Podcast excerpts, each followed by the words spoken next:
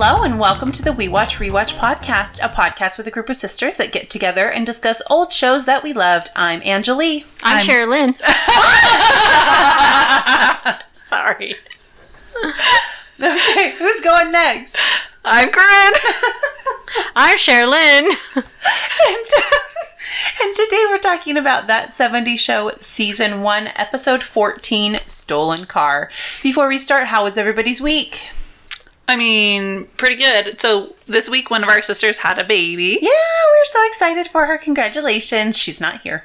Yeah, she just had a baby, so it's, it's fine that she's not here. Yeah, she needs a break. Uh, we've just been figuring out what we want what we want to do with uh, my car. Not like we're in in any rush, but just like okay, do we want to get the because our AC probably needs fixing soon, but it's okay.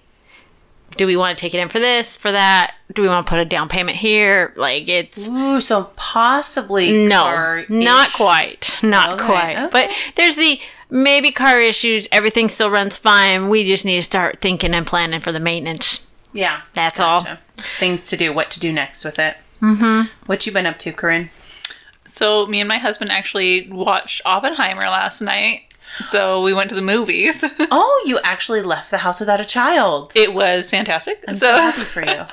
um, I don't know what that life is. right? Except for I'm here without a child because my husband has my baby. Yeah. well, we got away with it because um so my husband wanted to see Oppenheimer in the IMAX theater and so they he, because he had to work uh, yesterday up till like 6 p.m. They only had a 6 p.m. showing and a 10:30 showing. And so we were like, okay, we can only do the 10:30 showing. It's a 3-hour movie, so somebody's going to have to watch Eleanor overnight. yeah. so Grandma I mean, time. it worked out. Grandma, or yeah, my daughter's grandma got to watch her for a little bit. We actually got an actual date night. Like it was a whole thing. It was really nice. Awesome. The downfall is that. we only got home at 2 a.m. So, yikes. Yeah. Yeah. Good thing it's weekend. right? Yeah, that's so nice. Um, my week has been chaotic. My kids have been taking turns staying home from school. One had a fever at one point, one was coughing, one had a tummy ache, like just different various reasons why they would want to stay home. And now on Monday, one of them's going to stay home because she has a dentist appointment. So we're all over the map, but we're surviving. We're making it through. It's a plan to stay home this time. Yes, exactly. It's not going to be a surprise. Somebody else needs to stay home today. okay, well, going back, we are talking about That 70 Show, Season 1, Episode 14, Stolen Car. Our director, as always, is David Trainer. The writer for this episode was Mark, I don't know how to say this last name, Hudis? Hudis? I don't know. I'm gonna, I'm gonna go with Hudis. Mark Hudis.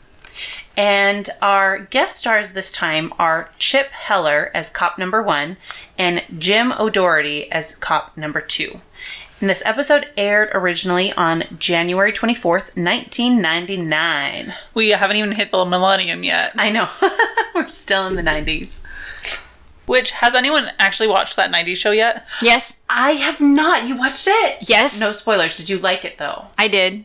Okay, maybe eventually on this podcast we will watch and discuss, but we're not there yet. But you liked it? I did, but I was also very gun ho, ready to watch this. So when it became available through Netflix, I was I really wanted Right to on watch it. too. We were trying to get our podcast to go out around the same time, and I can't remember what our delay was, but it didn't end up syncing up. I think it was Ted. It was probably technical difficulties. I'm sorry, I delayed speech on that one. Yeah. I think it was technical difficulties on that one, just because um, I think we were still learning a how to do um, not necessarily the speakers, but the microphones and The whatnot, microphones for sure, and the editing process and everything that and the comes with it. software. Yes. So we were trying. We had our like material ready, but then we were like up a creek and didn't know, didn't know how to paddle. we were we were knee deep in it. Anyway, so I'm glad that you've um watched it and that you liked it. And have you watched it at all, Corinne? I watched like the first three episodes, and then we got sidetracked with other things. Okay, so I'm the one that hasn't watched it yet. so maybe take a time, maybe an episode a night, or if you can binge it sometime, because it's one of those you can probably binge in a day's time if if you're uninterrupted. But Do we think that there's going to be another season? I hope so. Okay. It left off like there should be. okay, that's good news. Okay, I'm excited That's the to hear only that. spoiler I'll give that way. I think a few months ago I heard rumblings that there was going to be a season two. I don't know if that's for sure, but I heard rumblings. So what Netflix really likes to do though is get people interested and do like two or three seasons and then pull the rug out from under you. And cancel it. And I hate that. So I hope that they don't do that. If this show is good, I hope that they don't cancel it abruptly. Uh, back to back to this episode. We are starting in Point Place, Wisconsin. Our opening screen starts with Point Place, Wisconsin, January 21st, 1997. Oh, not 1997. Two decades later. Let me try that again. Point Place, Wisconsin, January 21st, 1977. Friday afternoon, Eric Forman's driveway. It is just occurring to me right now. Every time that we have a starting screen like this, I do a quick fact check to see if it really was the day of the week that they say that it was. And I didn't do that this time. What is wrong with me? I don't know if January 21st was really a Friday. It's because school started. You've been busy. What is wrong with my brain? Okay, Mom brain. mom brain for sure. Eric, Hyde, Fez, and Kelso are huddled around the back of the Vista Cruiser outside the Forman's house. There's actually snow on the ground, and everyone has their typical 70s winter gear on, including bell bottoms and leather or plaid jackets. Kelso's hair is looking much less like a wig now, so Ashton Kutcher's hair must have grown out to at this point in time. Yeah, did you guys see that? It's like not as fluffy as it normally is when he's wearing a wig, but like the back of his neck is starting to like come out a little bit. Like, kind of do the skater just a little bit. yes, exactly. Just a little bit. I mean, I haven't been paying too much attention to Kelso's hair, so I can't. It just was Be a so good judge of that? Yeah, it was so glaringly obvious in the first couple episodes when he was wearing a wig that I kind of was like, "Oh, this looks a little bit more natural." Which, side note, I wonder what it must be like to be a wig maker in Hollywood. I know, right? Trying to make these things look good for these people right? And you're like, okay, is it matching enough to their, their skin? must be difficult. okay. The back of the car has a tiny little scratch that's actually larger than Hyde's hand, but Hyde thinks that Red won't notice it because, you know, that's logical at this point because Red won't notice it. Red never sees anything. He's not all knowing at all. Kelso helps by offering to cover it up uh, with a bumper sticker, Uh, and the boys all agree that they'll take the blame if Red sees it. Just then, Red comes outside to throw away the trash and instantly straightens up and zeroes in on the scratch. All the boys bail on Eric, and Eric has to explain how he backed into the hydrant because Kelso was giving him a purple nurple. Red takes away Eric's driving privileges until he learns some responsibility because responsible people don't go around getting their nipples twisted. I Cue love that. That's just like things that you never think that you're going to say as a parent. Responsible people don't go around getting their nipples twisted. Like, I'm sure Red never thought the day would come.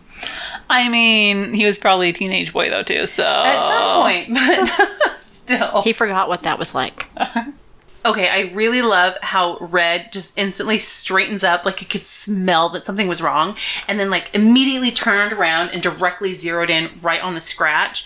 Like he was a bloodhound that was on the scent. And it reminded me of in the episode, I believe it's episode seven, the keg, when he's sitting on the couch and then he sits up, Beer. party. no, it was not beer, but he knew they were getting Yeah, into his beer, but he goes, party and like knew something was wrong. He's got like his spidey senses were tingling or something, and I love that about Red. The other thing that really bugged me about this is when I looked at the scratch color, didn't it look like it was a weird bluish color? Yes. yes. Okay, so I was really hung up on this. I was like, if it was a fire hydrant that he hit, why does it look blue? Or is it like a bluish gray? Was it supposed to be like he scratched the paint off of the Vista Cruiser and this is just the primer that we're seeing? But that doesn't make sense because later on we see that Red is able to rub out the scratch and the paint is restored. So it has to be paint transfer from the hydrant to the car, right? Do they have maybe different color hydrants back then? I did some Googling and I found out that there are different colors of hydrants, and apparently, the different colors can relate to the type of water that is coming out of the hydrant and also the flow of the water, like a low flow, a high flow, the speed, whatever that comes out. I usually only see red or yellow. I don't know about you guys. I've seen like people like decorate theirs or do like a decorative um, print on it, like red, white, and blue, or like stars or things like that. But I've never really seen a blue one. But apparently they can have blue caps, depending. The, You'll learn something new every day. the more you know. Thank you. Okay, and then my thing that I kind of honed in on this uh, scene is: Have you guys ever played Purple Nurple in high school, or had your guy friends play Purple Nurple in high school? oh, so I know I have not physically, I've not had anybody attempt it on me. Thank goodness. I mean, great. Can you imagine? Ow. Um, but I don't. I know that my friends would like mess with each other. I don't know that I specifically have like seen them call it that, but I'm sure that they have done it to each other. Only they would call it titty twister. That's what it was. That's I couldn't remember what it was called. Yeah, they had a name for it. They definitely would give each other titty twisters. I don't know, Sherilyn. Do you have any? I'm pretty sure a handful of my guy friends probably all honed in on the titty twister timeline. I think my favorite there is uh, Eric trying to explain to Red what a purple nipple is. Until you twist it uh, until it becomes purple. Like I love it. It's so matter of fact. Oh yeah, I was just gonna like. I just remember my guy friends in high school seeing them do that occasionally. None of them tried it on any of the girls. Thank goodness. Oh my gosh. Yeah. No. No. No. No. There would've been no, punching. No. No. That would Yeah. have been like harassment status. They would have been at some arrest. but I just remember the guys like just seeing them just do goofy stuff like that. I'm like, you guys are idiots. Yeah. Absolutely, it is. We now have Donna and Jackie that are hanging out in Eric's basement looking through a magazine together. And the only obviously 70s outfit we see is on Jackie. She's wearing a long sleeved red collared shirt with a white patterned sweater vest, brown bell bottoms, and red wedge Mary Jane's. Her hair is parted in the middle and curled with little blue clips on either side. Donna looks much more tomboyish next to her in a dark sweater with denim button up over the top and black jeans. Jackie is judging Dorothy Hamill's. Uh, I think Hold on. we. Oh, go go go go Yeah. back. Go back. Go back. Okay, the clips that Jackie is wearing make me think that she's a little girl in this scene. I do not like those light blue clips with this red and brown ensemble that she's got going on, and also it looks very much like I'm a little girl from the '60s. Like I've got my hair pinned back on either side. I don't like this hairstyle. And I think in this season in particular, they have been like really going hard on the little uh, girl Jackie image, essentially. Because like I think this has been our comment every single week is she looks a lot like a little girl. So I wonder in the next episode if they're gonna like change her hair a little bit more Oh, you mean like in the next season or the next episode itself? next episode Oh, because of the events that transpire in this episode. No spoilers. Dun dun dun. Very, very. I mean, possible. twenty plus years after. I know fact, so- it's probably out there. We know. Um, yeah, I I think I would agree with that, but I something about it just it, yeah it stands out with like the the little ringlets and everything. Yeah, like the I get that the parted down the middle was the style then, but that in combination with the barrettes like makes it a lot more like more exaggerated. Childish, Yeah. yeah. Well, I feel like the hairstyling, anyways, could be more on the childish side, but those clips were popular. It wasn't just always to make somebody look younger. and like it it definitely was popular. Everything that she was wearing was popular. It did not go together, and together it made her look childish to Yeah. me. I don't know why. Because it was like the clips didn't match the matureness of the rest of the outfit. we go forward. Jackie's judging Dorothy Hamill's hair. Ding ding ding ding. Mark it off your bingo cards. We have a reference to a 70s celebrity. When Donna brings up the topic of sex, and just as she does, Hyde, Eric, and Fez all come into the basement. Instantly, the boys know that they have just interrupted something and started asking questions. Of course, Hyde chimes in that they wouldn't talk about sex because it's dirty. Hyde tries stopping the conversation as Jackie brings up Kelso. He does not want to hear anything about Kelso in the bedroom. No, Don't not- blame him. Not Kelso and Jackie, that's for sure. Since the boys don't believe that Donna was having a good time, she leaves with Jackie to go to her house, Jackie's house. The boys try thinking of something or somewhere to go, but Hyde responds, too far, to everything. After they complain about having no car, Kelso walks in with a set of keys asking where they want to go.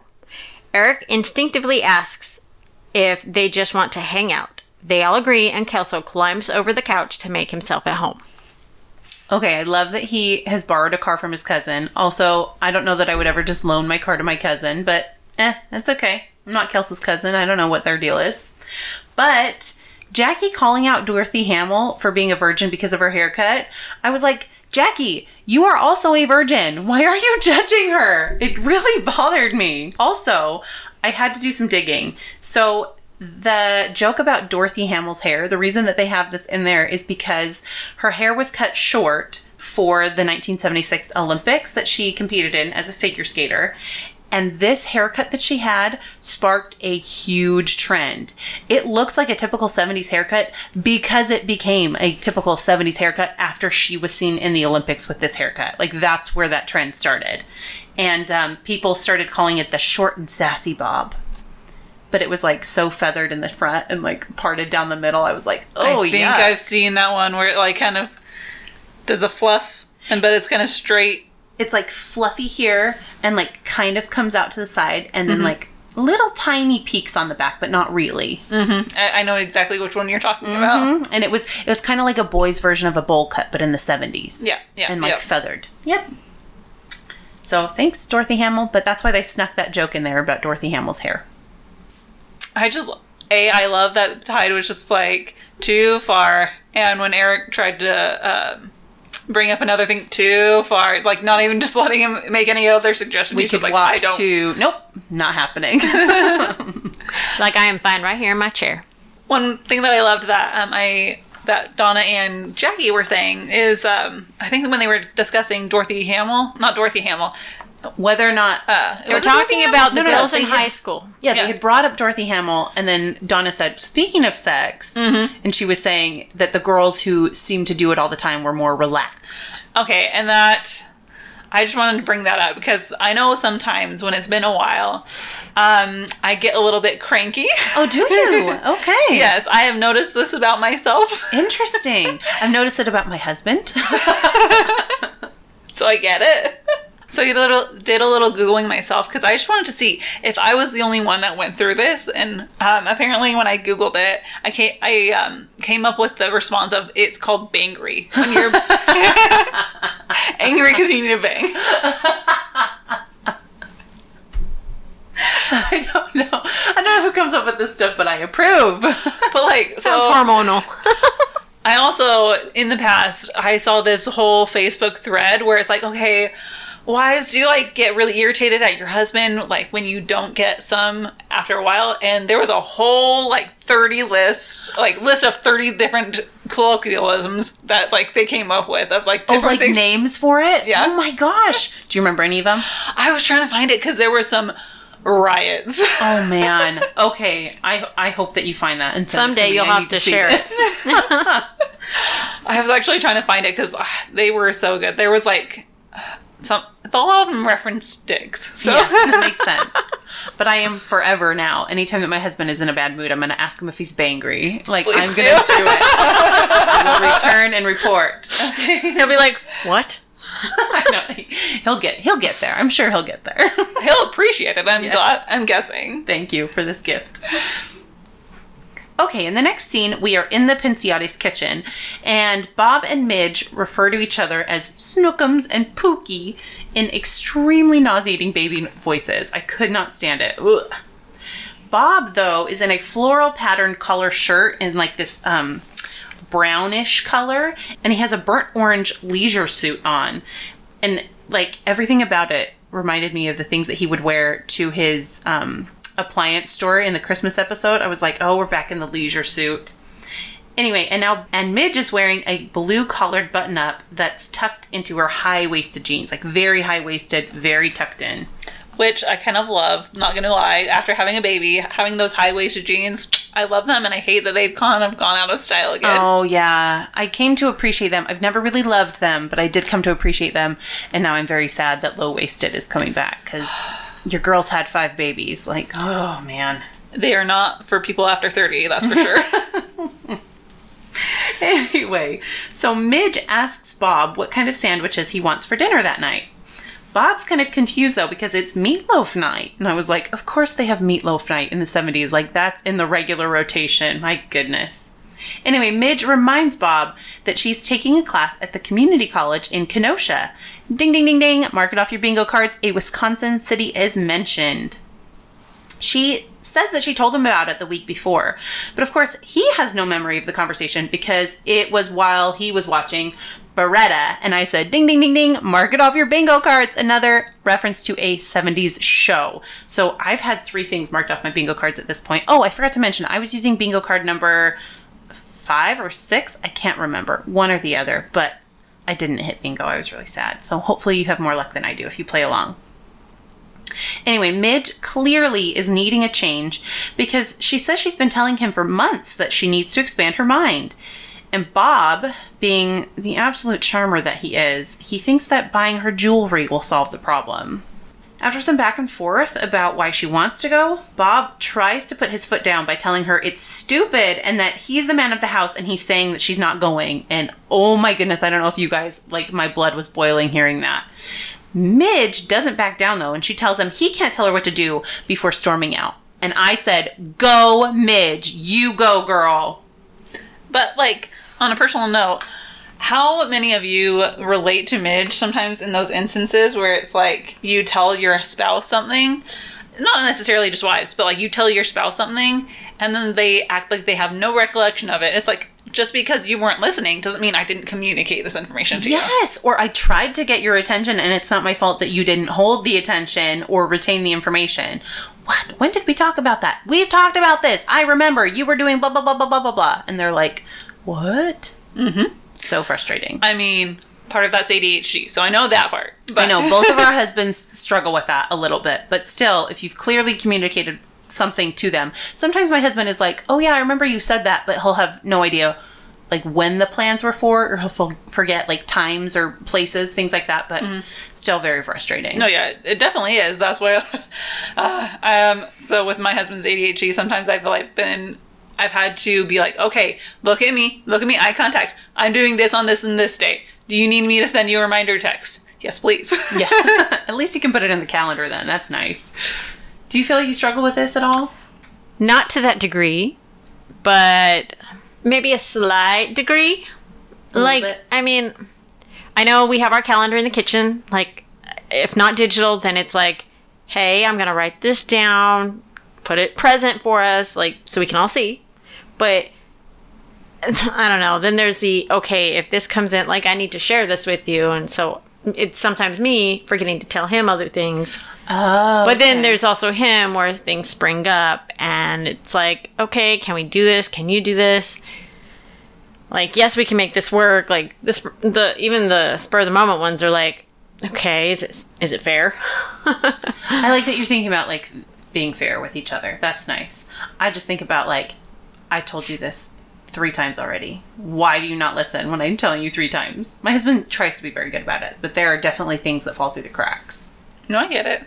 I never watched Baretta, but I did I don't even know what it is. I did some googling about it. Um, I can't tell you a synopsis, Sherilyn, because I didn't Google it that intensely, but I know that it has to do with a guy wearing lots of disguises. He's some sort of investigator. But So it kind of sounds like MacGyver a little bit. it kind of sounds like James Bond. don't uh, don't ask me specifics. I can't say yes or no. but I thought was interesting. He has at least three catchphrases that they mentioned when I googled. I didn't copy the third one because I I had never heard it, but two of them I had heard of, and one of them was "Don't do the crime if you can't do the time," which is so cliche now at this point. I was like, oh, that's where That's where that came from. from, yeah. And then the other one was, you can take that to the bank. And I was like, ah, okay. I've heard that in so many like comedy sketches and things, and you can take that to the bank. well, for me, like the don't do the time if you can't do the crime. Other way. Switch Thank that, you. reverse it. reverse, reverse. Anyway. um, well, I was just going to say, I think that makes sense why we've heard it, at least from our mother, because she was raised in the 70s. Oh, yeah. And so that that's probably like a very generational thing where the kids that were in the 70s watching that with their parents, they probably used it on their own kids. oh, and our poor children are going to hear things from when we were growing up all the oh, time. A My, thousand percent. my kids hear all kinds of phrases that they're like, what is that? In fact, today, what did I say? I quoted something from Monty Python. And then I said to my kids, I was like, you guys have never seen that. And then my husband was like, we should show them. And I said, we should fast forward a lot of inappropriateness. Yeah, your kids are. Some of your kids are a little young- young for some of the stuff. Yeah, exactly. My son might get a kick out of it, but I don't want him to see parts of it. I don't blame you. Yeah, yeah. So, getting back to the next scene, Red is outside in the driveway now, and he is staring intently at the back of the Vista Cruiser when Kitty comes from behind to join him. They both look pretty casual and didn't really stand out as like a 70s outfit. The only thing that kind of did was Kitty's wearing a turtleneck with sort of looser fabric around the neck.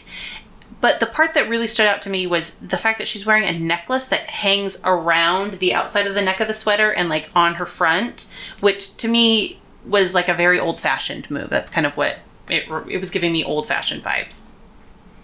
She can't figure out what they're looking at on the Vista Cruiser until Red points out the quote unquote scratch that he's now completely removed. Red is still upset about the scratch though, and he's claiming it was a doozy, so Kitty sarcastically matches his attitude by asking if Eric was killed. Red blames Kitty for Eric's smart mouth and insists that driver safety is important. Kitty agrees, but goes back to the sarcasm by saying when he gets home, they'll burn him with a cigarette. Which I do love Kitty's sarcasm in this. I know. scene. She's so quick with it too. She like doesn't put up with anything from Red. I love it. Which, to be fair, like I would probably say the same kind of crap too to, to Red. Right? And like the burning with a cigarette to me was like, this is an old fashioned punishment. This is something that they would joke about in the 70s. Because unfortunately, that is the thing that people would do. So, like, I, Yeah. she's doing it sarcastically. She's doing it as like, this is an extreme that we, of course, wouldn't do. But again, it felt very old fashioned punishment to me. I, I also just loved the fact that like she's being dramatic and like obvious, but it's between spouses, so it's like a safe place to be that kind of sarcastic. Mm-hmm. I did like that. But the first time I saw this, I remember thinking like, is this one of those things that they do in the show where they show one person's perspective and then the other person's perspective and they're totally different? Because when we see Eric and Red looking at the scratch, it's huge. Like it's bigger than Hyde's hand, like I said. I mean, it's not like huge compared to the car, but it's a it's a sub- substantial, my goodness, scratch. But then when we see Kitty looking at it, she's like, what scratch? And I was like, are, are they playing to the fact that this is actually really tiny and the other two are blowing it out of proportion? But then Red said, oh, I got most of it out. It was a doozy. And I'm like, okay, he's been working on this. But I thought they were trying to pull that on us. Could have been more of a trading paint situation when he did run into it, because if it if it's not like crushed in, like you know when you really scratch something, then it's barely there. Right. It was just paint transfer, I think. Yeah. Because he said he got it out with rubbing compound. So But did either one of you ever lose driving privileges over something like this? A scratch or an accident or anything else? You guys had driving privileges. That's all I gotta say to you too. I love it. in in my history of driving um I I can't say that I lost driving privileges, but I know that there were things that have happened. But we had to move on and get me to school and other people to school that it was just like there's no stopping. You have to borrow a car or get this fixed. So what you're saying is you had several incidents that we know of, and you still had to continue driving because you had younger sisters. Yes. So you could not be punished. Yes. I mean, she had to pay for it, so like That's true. I remember one incident where where I did have to borrow a car because I think one of ours were either being fixed or something was happening that that caused us to. I think probably from an accident of mine, but Probably. Mhm. but but then Yes. but then other situations were just okay, a little speeding, little ticket. We have to move on because I have to get to school. My other classes, uh, uh, getting driving people to high school. Moving along, we now start the next scene in Jackie's bedroom, and we're about to get one of the most iconic fantasy sequences of the show. We are hearing from Jackie, at this point, this is her fantasy, about her and Kelso. But we learn in this situation that they haven't done it before because she wants to plan out the whole thing for when they do it. The sequence opens on a tight, almost glamour shot of Jackie's face, with her hair in loose ringlets around her face. And I don't remember, was the wind blowing her hair at all Not at this at point? this point. Not Okay. at this point. Thank you. I was having a hard time recollecting. Uh, we also hear some cheesy harp music that's clearly from the 70s romance genre and comes on. And then we start to hear Jackie tell us she'll be wearing a very sexy Renoir. I love that. And the camera pans out to Jackie sitting on her bed in a very 70s nightgown made out of lace and like an accordion style uh, folded satin. Yeah, I ugh, that type of fabric that's like pleated, but like a whole bunch of it over and over again.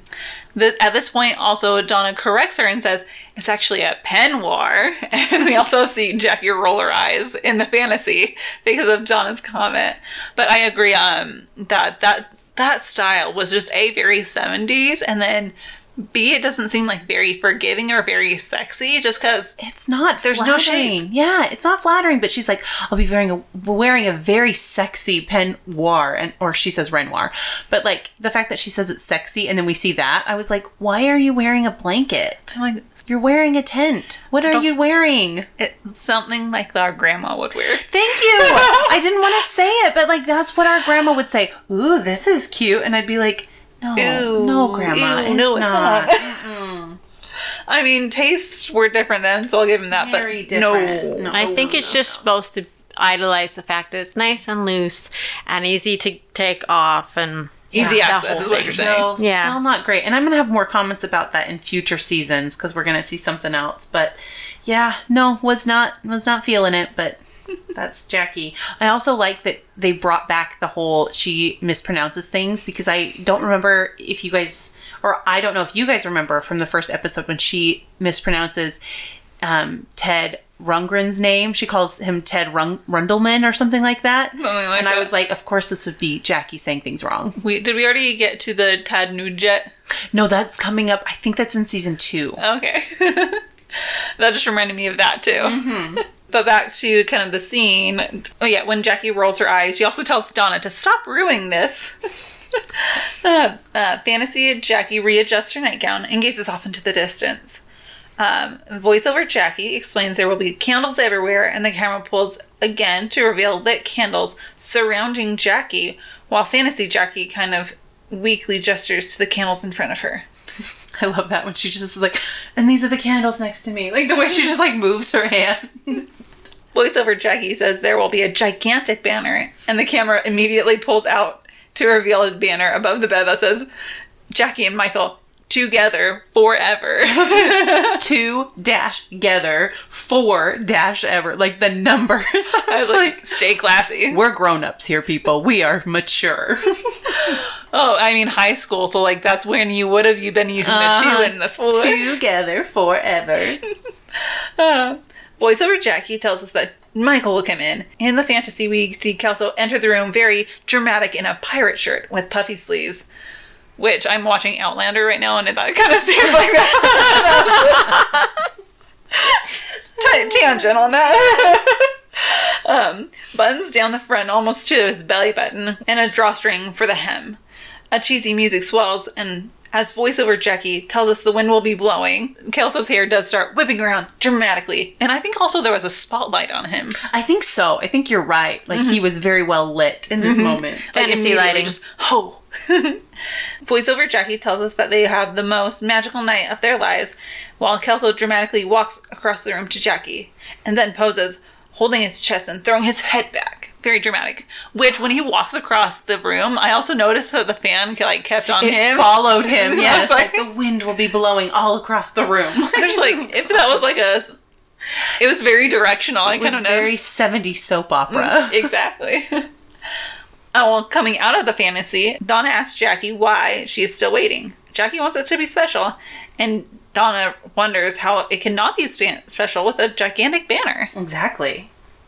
So, one thing I noticed this time around that I had never seen before, you can see Mila Kunis is trying not to laugh at Ashton's final pose at the end of the fantasy when he like grabs his chest and throws his head back. She is like, hold it together, hold it together. And I'm sure they cut and she just started cracking up.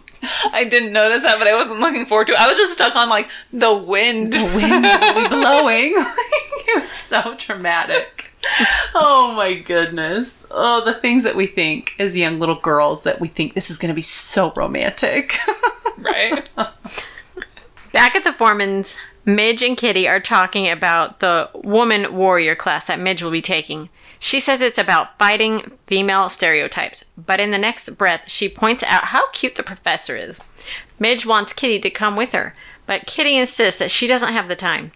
Midge asks how Kitty talked Red into letting her work, and Kitty explains, with a smile the entire time, that they went over their bills and realized that they were going to lose the house, and then laughs like it's a hilarious joke. I was like, With the very nasal. I know, we were gonna lose the house. like, oh my gosh. Kitty. what other choice did I have?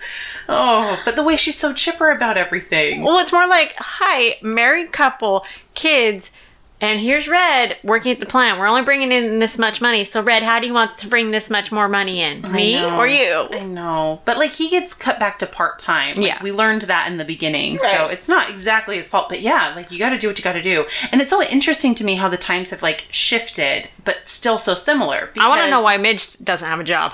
Well, Midge, well, because of Bob. Yeah. Bob is like not letting her go do anything. That's what she says. Like, how did you talk Red into letting you work? And so clearly, They were Bob better is not letting her work. He just wants her to be at home. And so, what's interesting is like Midge is looking for something outside of just being a housewife, which many women want, like even in our time.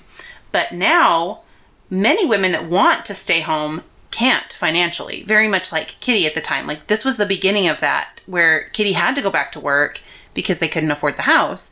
Where now it's like it's really really hard to have a stay-at-home parent because you can't afford anything at that point where you do have to work. And I don't know, that's one thing that I'm like it definitely is mirroring the times back then, but it's much more prevalent now. it's very uncommon to have actually a stay-at-home spouse, whether it's uh, male or female, just to have any stay-at-home spouse because nowadays so many people have to do daycare. I'm unfortunately one of those people. Luckily, I have YouTube watching my daughter for me, and like you uh, have been able to be stay-at-home parents. But yeah, But just, it wasn't that way for the first six years of my marriage. Like Yeah. I was working, I was the working mom. So yeah, be, me being at home right now is a miracle. And yeah, I Sherilyn, you are lucky to be at home too. Yeah, but there's there's cost? the a double-ended sword. There's like a trade-off. yeah, Yeah, your sanity is usually the trade-off with kids. yeah, which is what it sounds like Midge is going through. especially with them being so little. Well, also like with Midge being having a daughter that's 17, 16, 17. I mean, there was technically her younger sister that we yeah, never hear that about. disappeared. Yeah. Yeah. but also like okay, so 17, what is she doing during the day? Like I understand that stay-at-home moms do stuff during the day, but like when they're teenagers, Right. how much do you actually do during the day? She's supposed to be cooking meals for Bob because he wants a hot meal and not sandwiches. But it's just one of those things where it's like, yeah, like Yeah. have your let own her let her go do something. Yes, Get a part-time job. I think yeah, I think that the word, the operative word there was Letting. let you work. Was it kind of is very revealing of Midge's situation, Uh, not just that, the times, the generation, th- things are changing, and right? But like things specifically in her house. Yeah. But you're right. Yeah, it's not just her house. She's representative of a lot of households at that time. yeah. The guys are riding around in Kelso's borrowed car, and Eric can't stop complaining about everything. The seat, Fez is touching him. He can't control the music. Hold on, ding ding ding ding. I marked this because um, the boys are playing with the radio. They're switching from one song to another, and the song that they switched to. If you were from the 70s, you'd be able to recognize it. I kind of Googled the lyrics and was able to find what the song is. So I was able to mark it off my bingo cards that there was a reference to 70s music because we could specifically hear the song that they were playing. And I'll actually tell you what it's called. It is called Highway Star by Deep Purple. And I had never once heard of either of those things before I had to Google for this podcast. But in case you're curious, it's from their album Machine Head. And I'll give more details after you're done with the scene. After a quick driver safety ad, we see that the boys have gotten some fast food. One by one, they each ask Kelso questions regarding things they are finding in the car, wondering if it was really his cousin's car. The keychain, the statue. They instantly all know they are in trouble when the red lights are seen flashing behind them. The siren comes on. Um, so the thing about the song is it was released in 1972. So by the time that this show was happening, 1977, the song would have been four and a half years old because of the time of the year it was released. And so that would be like us jamming to the song Bad Guy by Billie Eilish right now. That's like a four and a half year old song, four year old song. Um, I Googled songs from 2019 to figure out what that would be. And I was like, sad that I didn't know the majority of them because I'm such a mom and have to listen to kid songs all the time. But then I tried to listen to some of them and I was like, oh, my taste. I have old people taste because I hate all of these. I was just gonna say I don't even know what song you're talking about. Oh, you don't know the song? I I'm a prob- bad guy. Do do do do do do do do do. No, You don't know that song? It's a fantastic song. It is a good one. I will say I hated all the other ones. But I might be like under a rock. Or three that I knew. Oh, I'm definitely under a rock. I didn't know most of them, but like I was like, okay, that would be like us jamming to that song. See, I also drive to work every day and I have the radio on, so I like I hear all the new music. So Yeah. I'm a little ahead of you two.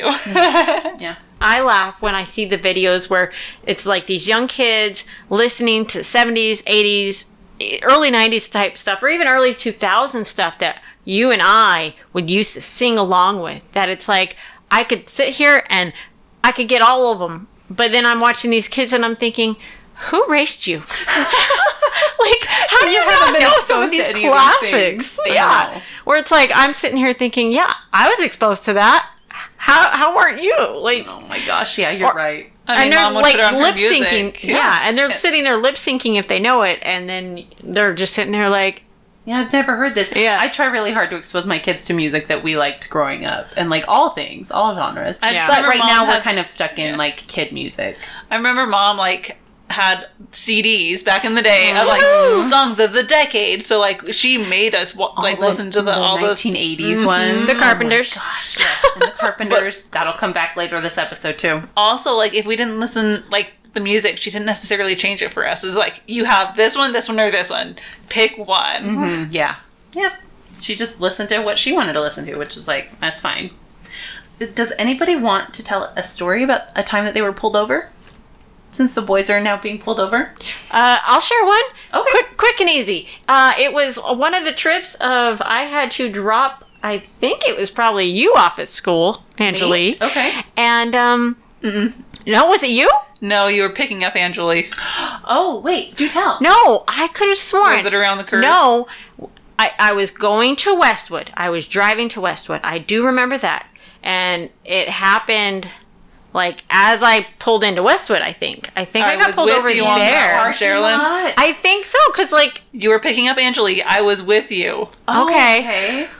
I, like it. I like I. I don't remember full details Were now because it's so long ago. you were going nine zone? I miles think I was over. going a little bit past 30. Just a little bit. In No. a school zone? here's the thing Well, it, it was going through that curb by that hospital. Oh. And you I were think they going got nine over the speed limit. I remember because I was in the car and I was like, And and then we were- just got pulled over with me in the And car. then, yeah, I had to make my quick turn. I think I had to quickly make my left into the parking lot. It was just such, but it, it's just, I wasn't doing anything wrong other than a little speeding. A Little speeding. You know what? I made you clarify that a couple of times because I actually also got pulled over once in front of Westwood.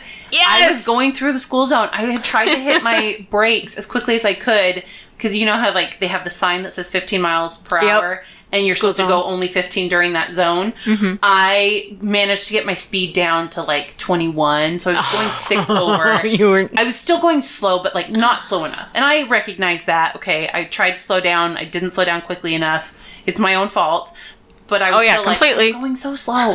but the cop that parked in front of the school caught me and pulled me over and I'm like already late for school at this point. I'm stressed to the max. I had been like pulling an all-nighter doing homework. I'd showed up for school with like no makeup on because I was trying to do it like in the car or whatever. And this car pulls me over.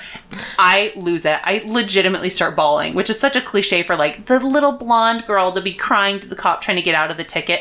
I I lost it. I was like, okay, I guess I'm getting a ticket And like he didn't he didn't care. He just gave me the ticket because it was the end of the month and he had to reach his quota. And he's like, poor little white girl is gonna be crying. And anyway, yeah, I got my ticket and I deserved it, but it was a rough day.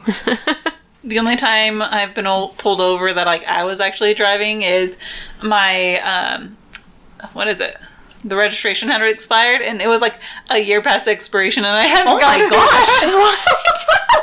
how do you, how did you still have insurance? That's a long time.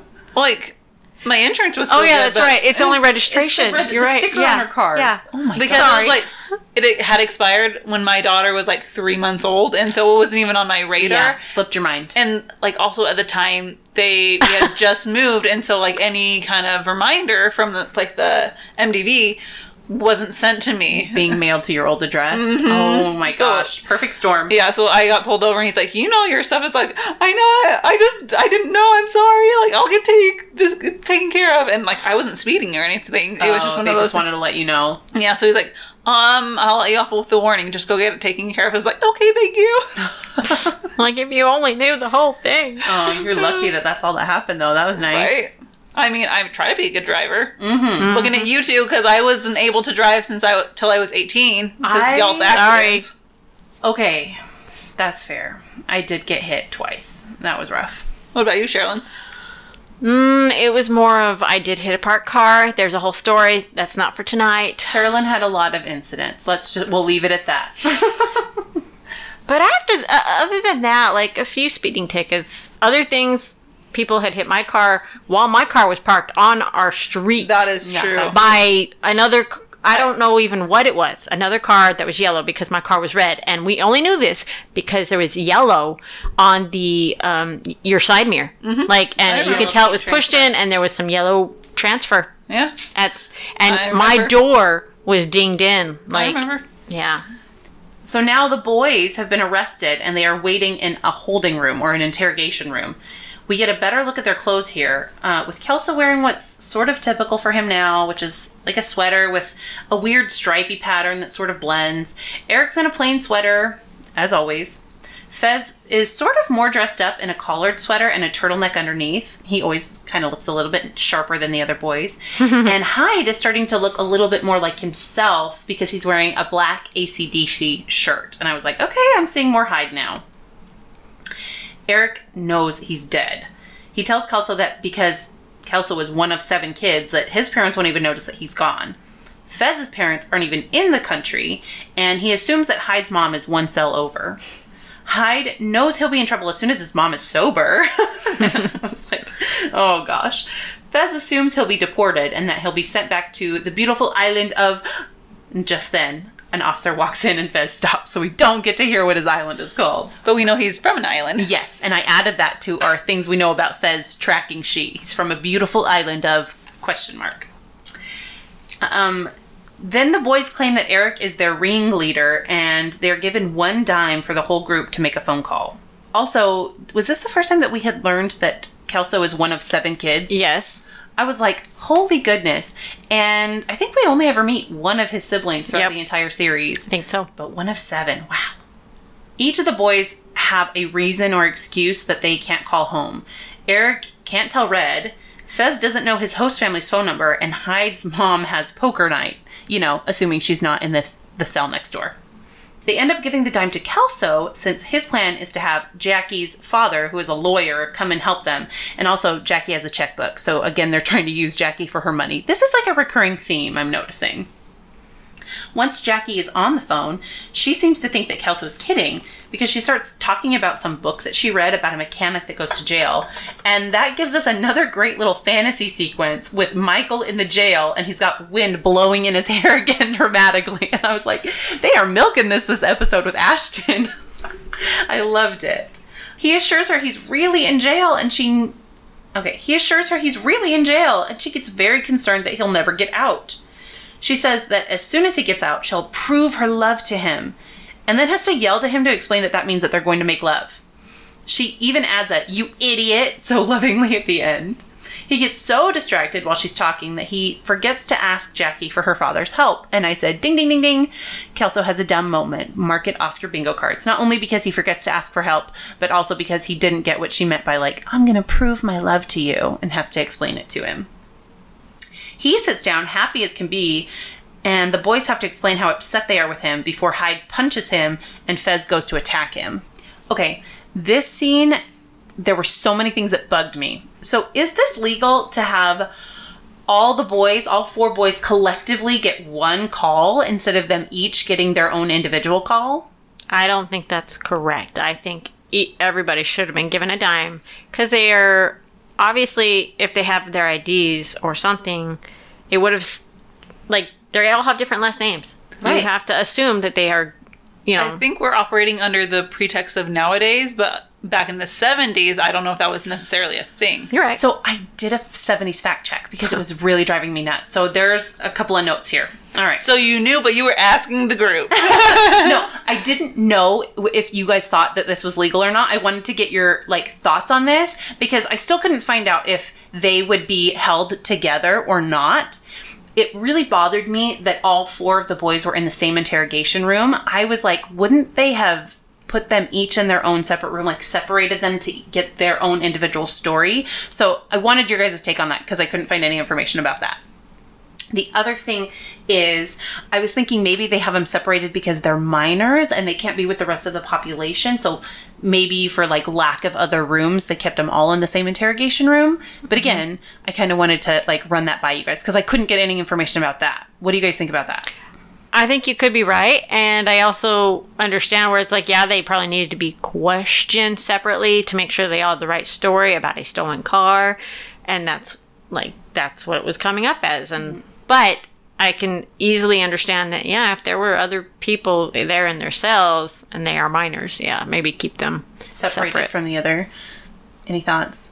yeah, I can I concur with what Sherilyn said. maybe a two-way mirror. They could have w- been watching their conversation. the observation yeah, or maybe. something like yeah, that. maybe. So what I could find though is that the whole one phone call thing is definitely a Hollywood trope. So some of the information I found, I couldn't find like one definitive answer, but some of the information I found says you can make up to three calls so that you can inform like an employer, you can inform a loved one, like a spouse or parent or whoever you're living with. Yeah. And also you can call an attorney because you have the right to representation right then from the moment that you're in the jailhouse.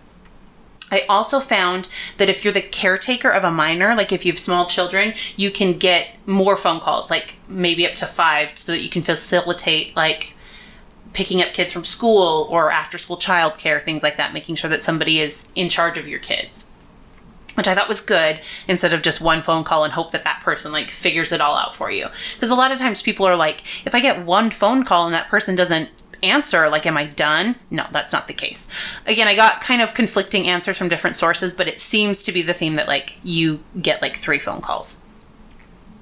Local phone calls would be free, which is why the cop emphasizes local phone call when he's talking to the kids.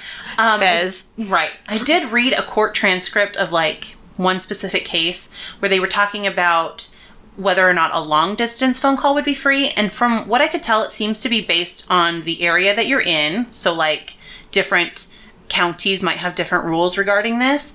But I didn't look into it super detailed, so I could be completely wrong on that. But it seems like the long distance phone call would also be free. But again, it kind of depends on where you're calling from. You really went into the weeds on this one. I did, and I was so because it was really bothering me that why would four minors get one single phone call between all of them? I was really bugged. Um, so each of those boys should get their own individual calls to call their own families. But there was one other thing I found. This is my last thing. I started reading a history of inmates and phones, like how this all started, because there hasn't always been phones in history. So when did they start allowing privileges and things like that? So in 1976, there was some big scandal with phones in prisons.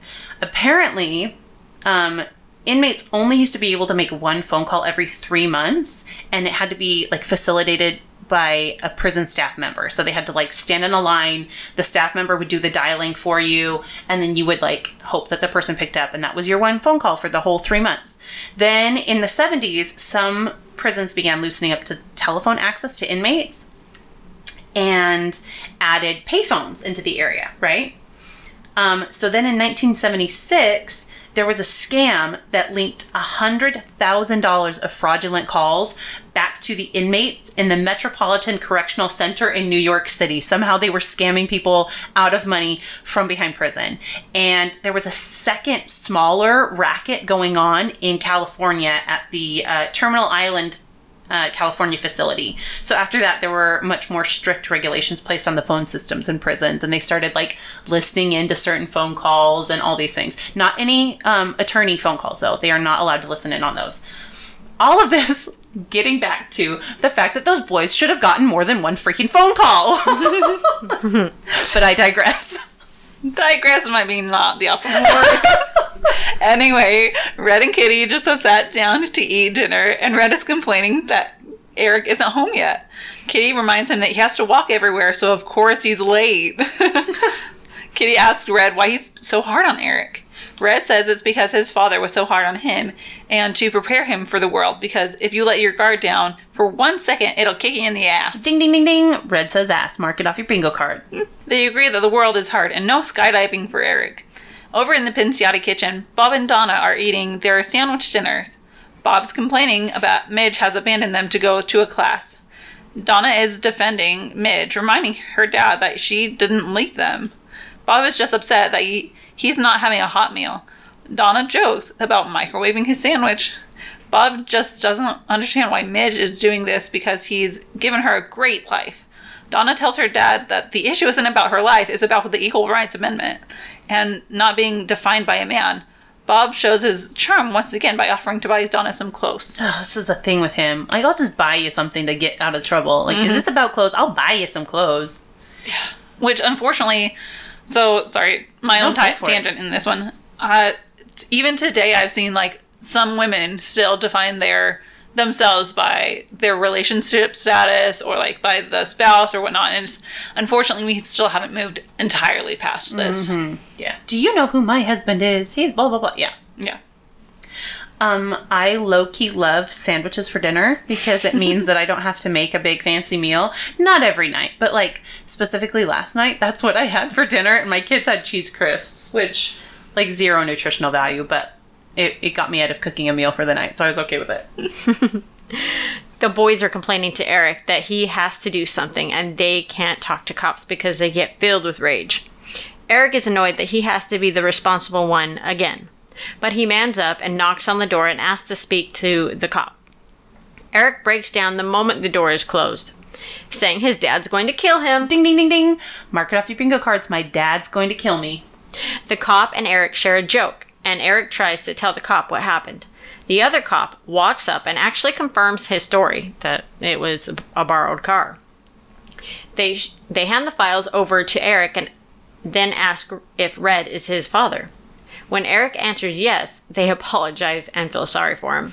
you poor bastard You know it's bad when a grown adult says, "Oh man, like isn't that what he said you poor you poor bastard." Yeah. Eric returns to the room to tell the others the good news. They circle around him for a group hug. They all turn to leave and find that the door is locked. I think it's just funny. It looks like a file of paperwork, which I think now is actually probably their personal belongings, their wallets, like in Yeah, the- yeah, I didn't think about that, but yeah, probably all their They just handed effects are in it there. to, to him to hand mm-hmm. to their buddies. Yeah. Yeah, I I liked I not liked. I'm confused why they weren't escorted out of there. Like a police officer didn't come and tell them they're free to go. They just expected Eric to just get the boys and then leave. and that's kind of what my mind went to too was like if they know the doors are going to lock behind them because you know That's what's happening. yeah. Yeah. Somebody should have been manning the door. Yeah. Right. And also these teenage boys are then just going to let themselves out, like wander through your station and find the exit. That seems a little odd too. Um, the first time I watched this, though, when the police officer recognizes the Forman last name, I was like, oh, great. Like, is Eric going to get in greater trouble because they know Red? Like, is the cop going to go report to Red? And then when he's just sympathetic for him, like, you have to grow up with this guy as your dad. Like, that was, it was a nice little, okay, whew, it's not going to get worse. Midge comes home after her class and finds Bob sitting in the kitchen waiting for her. He seems to have had a change of heart because he tells her that if the classmates are happy, then he's happy. She gets excited and starts to explain that it's only twice a week, but this seems to surprise Bob because he thought it was only a one time class. So then when Midge tells him it will take 10 nights, he tries to tell her that she can't go back. And I was like, where was your change of heart, Bob? Like the fact that it's not just one night, now you're going to put your foot down again? No, no, no, no, no backtracking here. Midge puts her foot down by saying that Aphrodite wouldn't take this and neither will she before stomping out of the room. And I think we all caught the mistake there because not only does she say Aphrodite, she says, Aphrodite, the goddess of war, wouldn't take this, and neither will I. Um, little fact check here Aphrodite was the goddess of love, and Athena was the goddess of war, but nice try, Midge. hey A for effort. Bob probably didn't know the difference either. Oh, so. I'm sure he didn't. He was like, "Who is this Aphrodite lady she's talking about?" But also, I loved in this scene that like they were saying, "Oh, female empowerment doesn't take one night; it takes ten nights." I know. oh, that's much better. Can't learn total female empowerment in one night. oh Oh man. my goodness. So now Eric comes home to find Red in the living room waiting for him. He tries to sneak away up the stairs, but Red calls him back. It seems like Eric is going to get another long lecture from Red.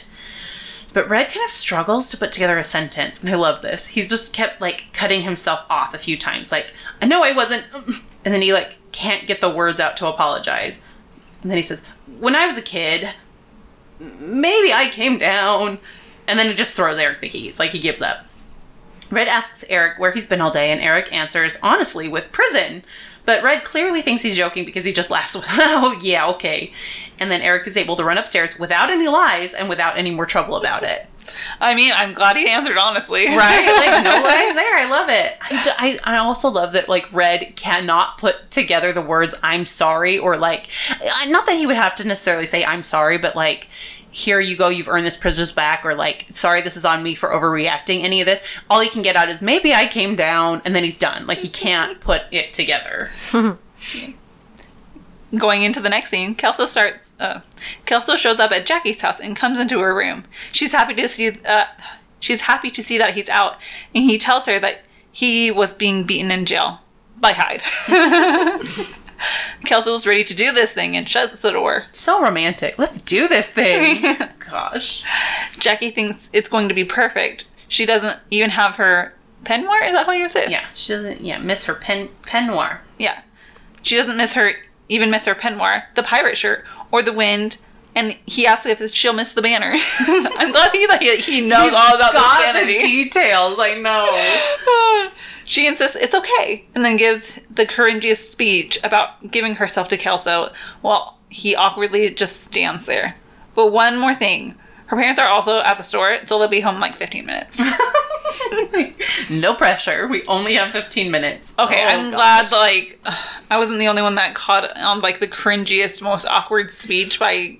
Uh, Oh my gosh, it's painful. I was Ugh. like, oh, it no, no grown adult should say that, but also not a child. Like that's where I'm like, oh, that is, ugh, is a very ick. Ugh, yeah, all of it. And he just stands there and stares at her like he's not responding to it. He doesn't like feed into it at all. Like I, I kind of am like, is he silently judging her? Because we all are. Like, ugh. And No. like, keep in mind, she's also 15 when she's making this speech. I'm I like, no, it added to the ick for me. I know. Not not a fan. Um, in Jackie's room though, I spied a couple of posters of bands that I recognized. I didn't recognize all of them. There was some guy that I'm sure was very famous. He was cute, but I didn't know who he was, so I couldn't Google him. But the ones that I did see were Donny and Marie.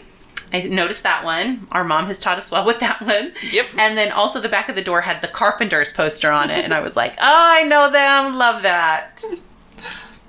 The boys and Donna are back in Eric's car with Eric driving. Eric seems to have a little bit of a power trip going on. He checks if they have pickles on their burgers. Yes, yes. He is happy when they say they're cramped in the back and makes the decision for everyone that they're going to the movies, even though Hyde wants to go to the reservoir. Donna says she kind of wants to go to the reservoir, so he instantly changes his mind and says they're going to the reservoir. Yes, yes. I love that we know who's really in charge there. And that's the episode. So, what did you guys think was the funniest moment? I mean, for me, my funniest moments were also the best quotes. Okay, so they're kind of intertwined. yeah, mine kind of become that way too, but Okay, so mine it was kind of a tie. Um, I really enjoyed Eric describing to Red what a purple nurple was. and then also Jackie's fantasy sequence, like the way that everything is spelled out and then like pans out to more and pans out to more and pans out to I just I love it.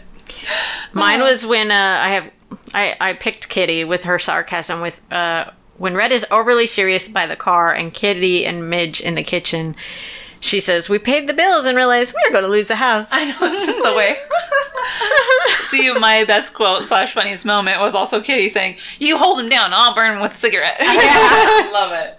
Sherilyn, did you have a best quote? Um, I believe I'm finding mine right now. We're gonna make love, you idiot. I love it. Okay. Then my other best quote was the one I mentioned earlier in the scene where it's like female empowerment doesn't take uh, doesn't happen in night? one night. It takes ten nights. It takes 10 nights. I love it. I had three because you guys know me. I can't, I can't narrow it down. So um, when they're taught, when the boys are talking and somebody says, who would have thought Red would get upset? And Fez goes, I did. I have noticed he is a real hard ass. And I'm like, okay, I like it. Um, and then when they're in the car and they're talking about, they don't think that this is Kelso's cousin's car because it turns out to be, you know, an old lady's car. Um, I love that he says, people that burn stuff love God too, Hyde. or no, he says, people that burn stuff believe in God too, Hyde. There it is. There. And then the third one was in the police station, Eric getting mad at everybody because he's the ringleader again. And he goes, You know, when we were in my car and I was running the show, I don't remember one single time we all got arrested. Oh man. okay, so last but not least, most relatable moment. For me, mine was uh, kind of at the beginning of the, the episode where you're just talking with your girlfriends about like anything and everything. I don't really, you know, talk sex stuff with my f- girlfriends just because we're all married, so Yeah. yeah. they know exactly who I'm talking about then. It gets a little awkward. Yeah, so, but just talking with your girlfriends in general. I like that. I would totally go with uh, understanding how Eric feels with being out his with being without the car, um, and the feeling that your social life improves with the car. Just because, yeah, when we like once I needed to have my car all the time, it, there's a difference. Like it gets me to and from school. Like that's a different need. But then there was also before and after, like like in the early years of high school, I had to get a ride with my cousin Yeah. all the time. So I got to hang out with all of our friends. Well, they became my friends too, that way, and always be independent. I Yeah. hated it. Losing Cry me a independence. frickin' river. I know. Corinne didn't ever get to drive. I know. Oh man, mine was not getting to pick the music when you're in the back seat. That's very true. I hate that feeling. Um, but yeah, that was our episode Stolen Car. Our next episode will be season one, episode 15, That Wrestling Show. So make sure you tune in. Give us a rating or a review. Share with people if you like our podcast, please. It goes a long way. And we hope to see you next time. Bye. Bye. Bye.